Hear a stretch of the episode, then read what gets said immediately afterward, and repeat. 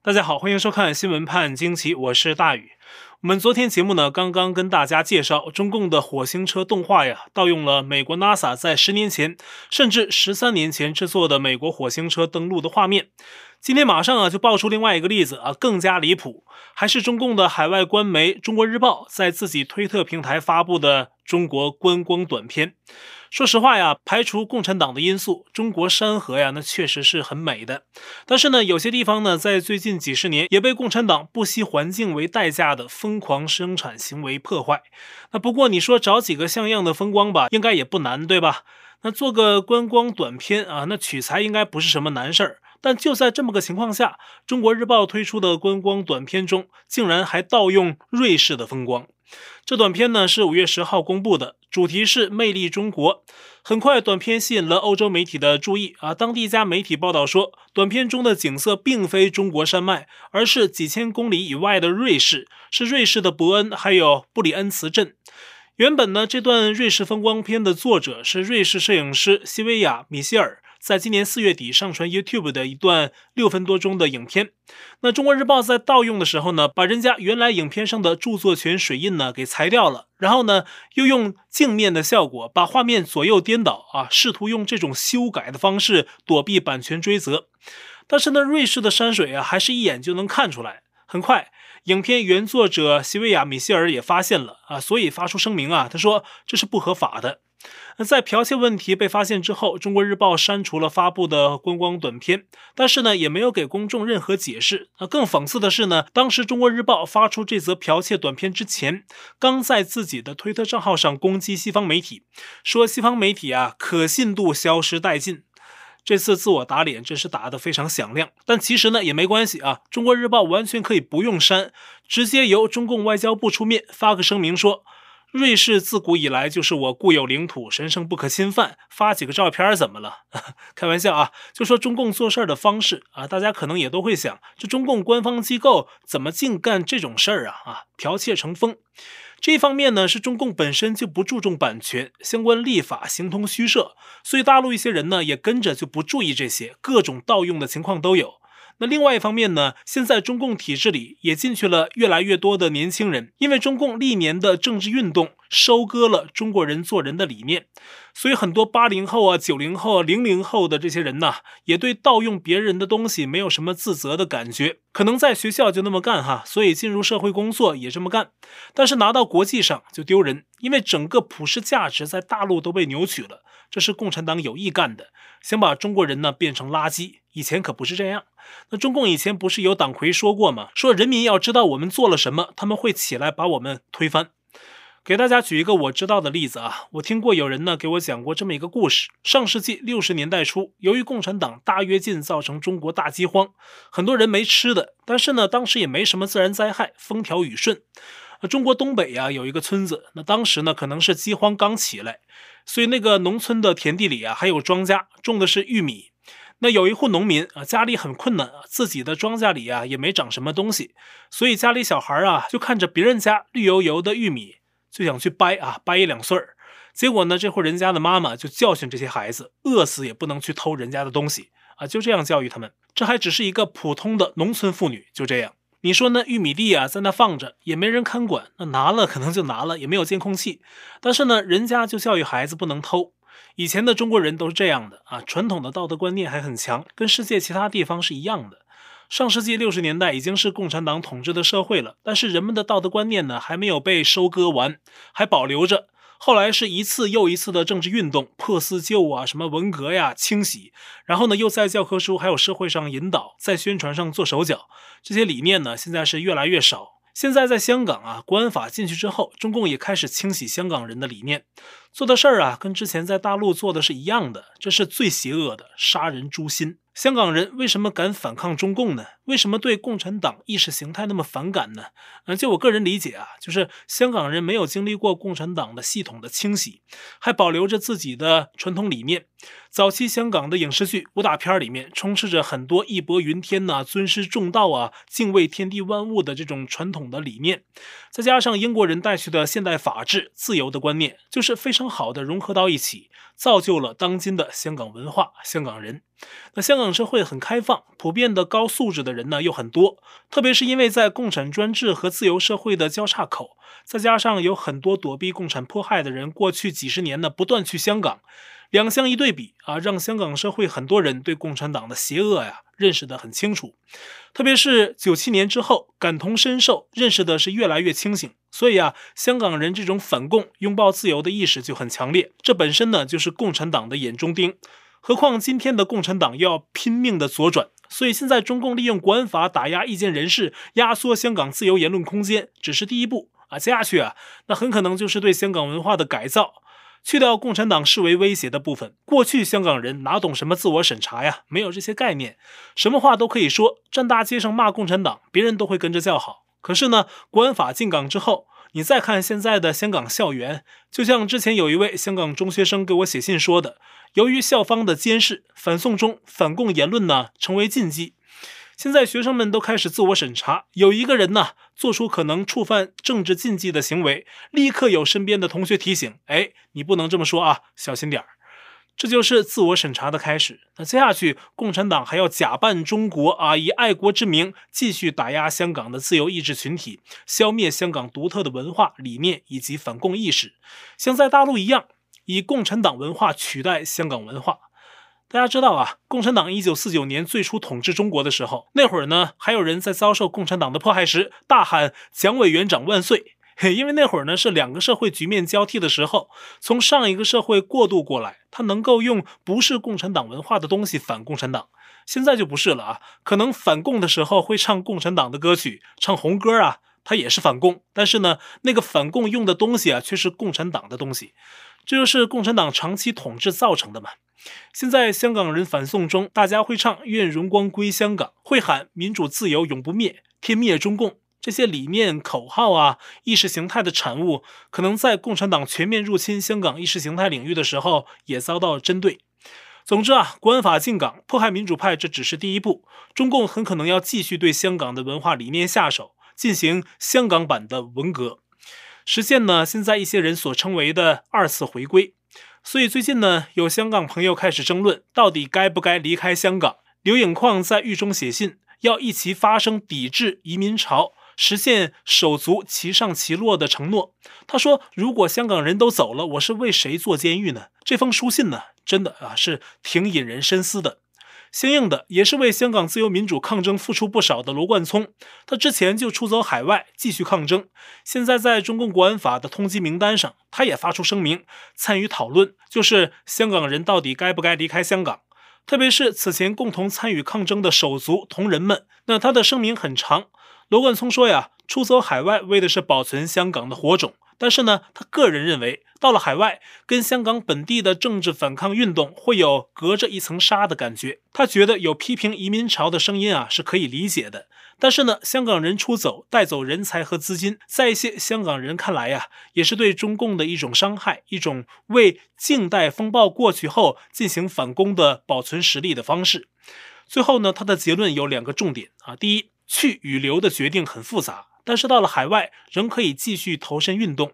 但也有人不愿离开香港，宁愿留在本地，身土不二啊。他认为呢，这都是复杂且重要的个人决定。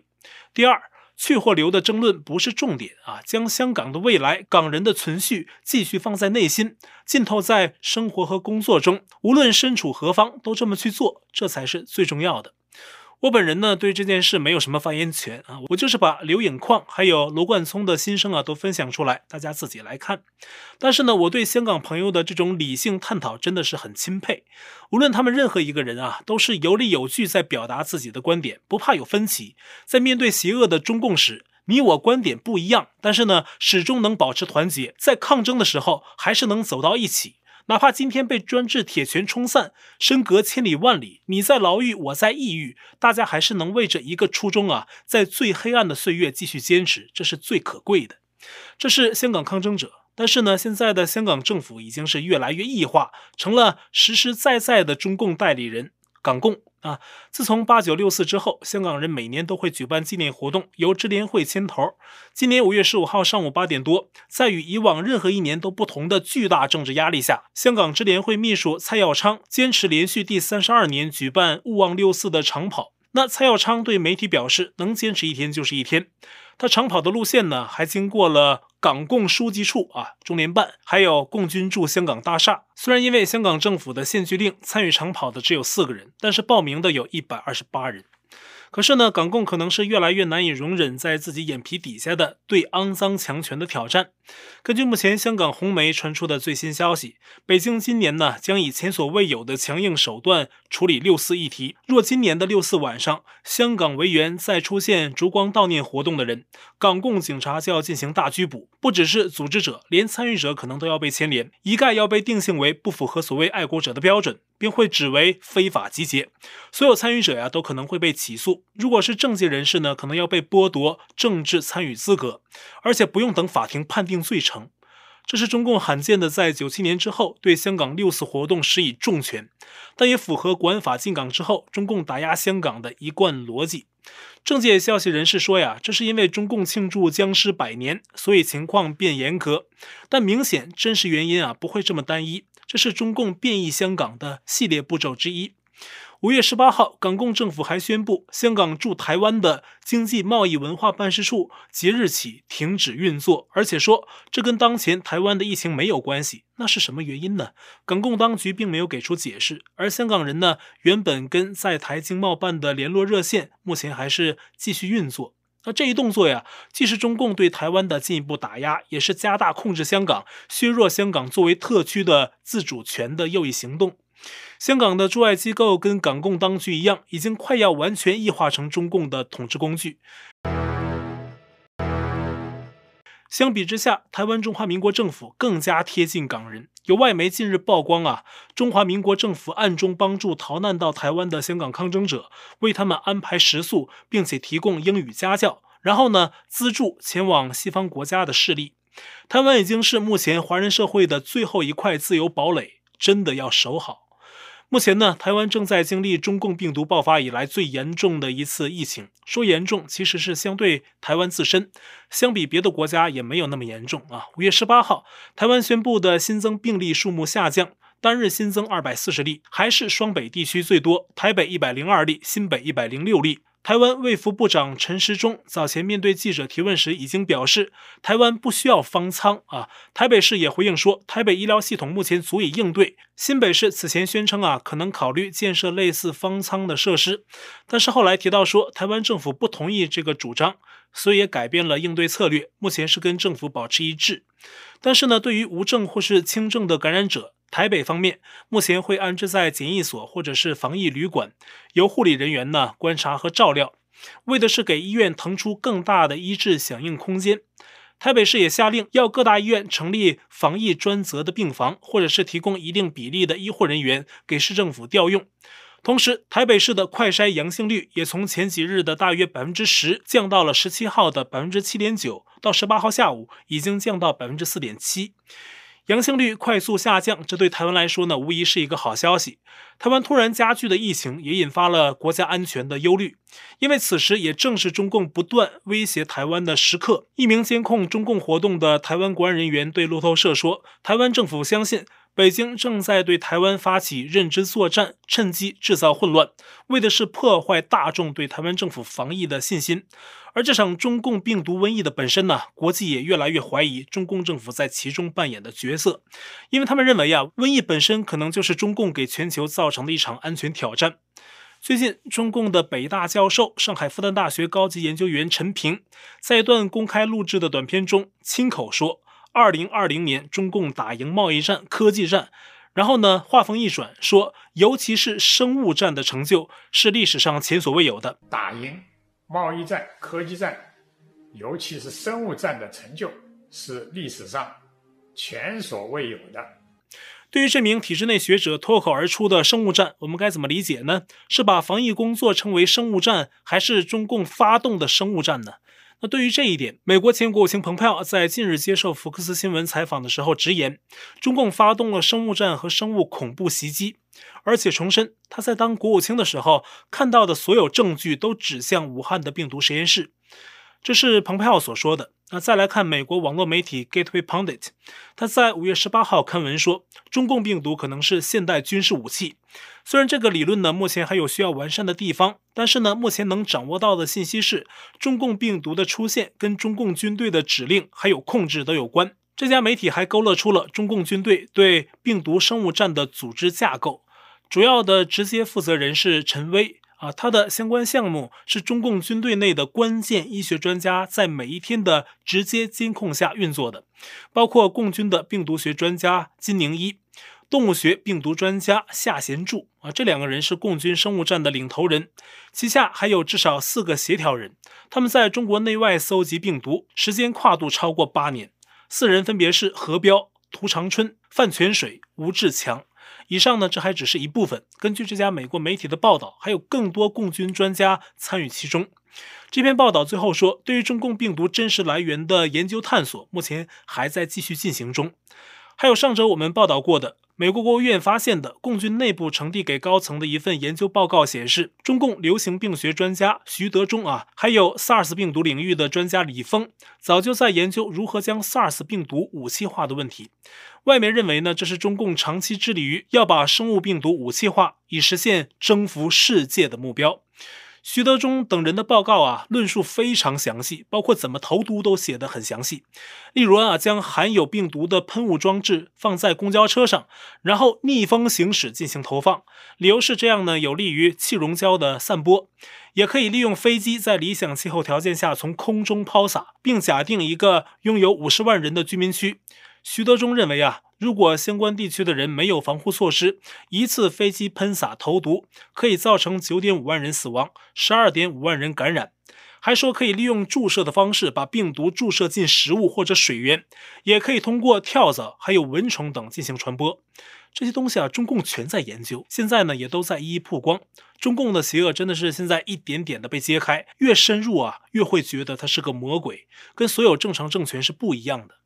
就是这样一个邪恶政权，现在呢要庆祝僵尸百年。本来呢，中共对外宣称本次百年的庆祝不阅兵，但是河北保定民众五月十六号发现，当地天空有至少二十九架飞机组成了一百的字样，编队飞行。还有天津居民看到当地一共十五架歼二零战机编队在空中进行飞行演练。这些被海外媒体解读为是中共的另类阅兵活动。在亚洲采访前，中共将领姚成说：“这些军机表演呢，看上去像是临时安排的，可能是下面部队要向习表忠心组织的献媚活动。”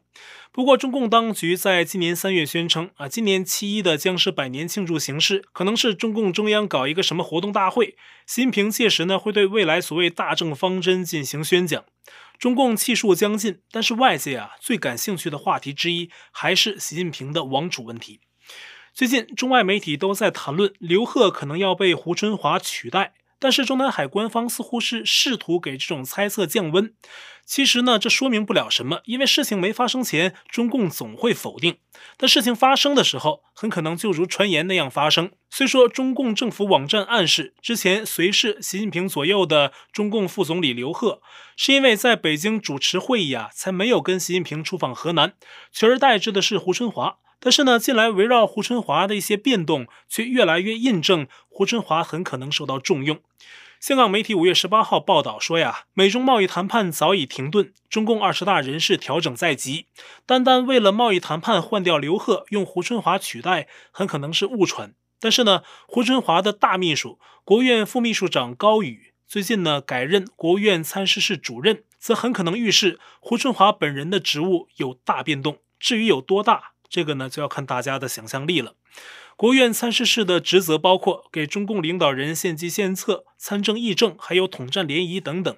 而往往呢，国务院参事室的参事都由总理聘任。而且最近一年，除了胡春华近日随习近平一起出访河南，跟随左右，在二零二零年，胡春华曾先后访问吉林。河北、山东、北京、山西、陕西、安徽、重庆、浙江、广东等多个省市，非常高调。还曾在到访陕西时呢，前往习近平曾插队的梁家河打卡。而且呢，所有这些胡春华的活动，中共央视都有报道。这很可能意味着习近平当局真的要重用这名现任副总理胡春华。而目前接任国务院参事室主任的高宇，就曾多次陪同胡春华外出考察。这样看来呢，此前有传言说胡春华将接班李克强，或许真的不是空穴来风。而这个传言呢，是去年夏天亲共港媒放出的风。同时呢，当时有分析认为，身为团派的胡春华能够接班李克强，或许是习近平向团派妥协，以换取对他继续连任的支持。也早有分析指出，未来胡春华也很可能成为习近平的接班人。那从目前的趋势看呢，我们可能要越来越认真地看待相关的传言。但是中共的兽术啊，还有他们内部权斗的激烈啊，也都给这些传言啊附加了不确定性。现在的中共就好比一个地基不稳的大楼，看外表呢好像挺唬人的，但是随时可能倒掉。五月十八号下午，深圳福田区华强北街三百五十多米高的赛格大厦，在没有地震和大风的情况下，突然开始摇晃，吓得楼内的人呢赶紧跑到外面大街上。所以有人怀疑啊是地基问题。后来大楼被封闭，目前是什么原因还不清楚，但很可能就是大楼质量问题。特别是如果地基不稳呢，再怎么维护，怎么拼了命的保全，也终将无济于事。我们是啊拿这个大楼啊打个比方，嗯，对于这个事件本身啊，我们还是希望人们能够平安，大楼的安全问题啊尽快排除。现在在大陆生活呀，真的很多东西已经变得不安全。就是美国这个苹果手机啊，现在都被曝光，其苹果公司向北京低头，因为中国地区的收益啊占苹果公司的五分之一啊，中共政府也看到了这个经济利益，所以呢以此为要挟，施压苹果妥协，最后苹果高层真的就范了。根据《纽约时报》的记录报道，苹果在中国的资料中心全由中共政府控制，而且呢，苹果按中共要求，把能解锁用户个人资料的数字钥匙就存放在这些资料中心里面。这些将造成苹果无法阻止中共读取用户资料，包括照片、电邮、定位信息等等。此外，苹果还配合中共下架在 App 店不符合中共口味的内容，包括涉及天安门广场的呀、西藏、台湾的一些敏感信息啊。苹果的政策也很简单啊，只要中共禁忌，苹果就下架，哈就是这么配合。更令人失望的是，苹果还配合中共散播其意识形态，在中国的 iPhone 手机上，中华民国的国旗都是没有的啊，就这么干。其实呢，何止苹果呀，很多国际大企业、大媒体、大机构都被中共渗透，甚至施加影响。中共就像是一个地球上的污染源一样啊，一直在污染世界的环境。啊，节目最后呢，跟大家更新一件事啊，就是我们的会员网站优乐客，英文是 YouLucky，推出了全新版。啊，值此推陈出新的机会，我联合其他几位播主，会在这个网站上给大家一些优惠啊，包括牧羊啊、唐昊啊他们。那新的会员网站的网址啊，我已经在今天的节目留言区置顶，欢迎大家登录，也欢迎大家加入我们的会员。而原先在 YouLucky 网站上注册了会员的朋友呢，我们技术人员已经帮助您啊，用手动的方式把您的账户啊转移到了新会员网站上，还发给了您一封 email，但是需要您去邮箱查看一下，确认一下您的新账号，然后呢就可以登录新网站了。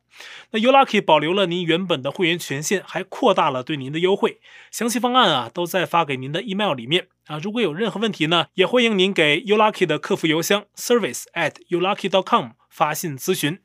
谢谢大家的支持。我们的会员节目呢，今后也会越来越多，也欢迎更多的大家来加入啊。好，我在 Telegram 上面的观众讨论群是 t w me 斜线 xwpajq 下划线 us，节目信箱是 xwpajq@gmail.com，也欢迎您订阅本频道并点击小铃铛获得节目发布通知。那今天节目就到这里了，感谢您的收看，我们下期再会。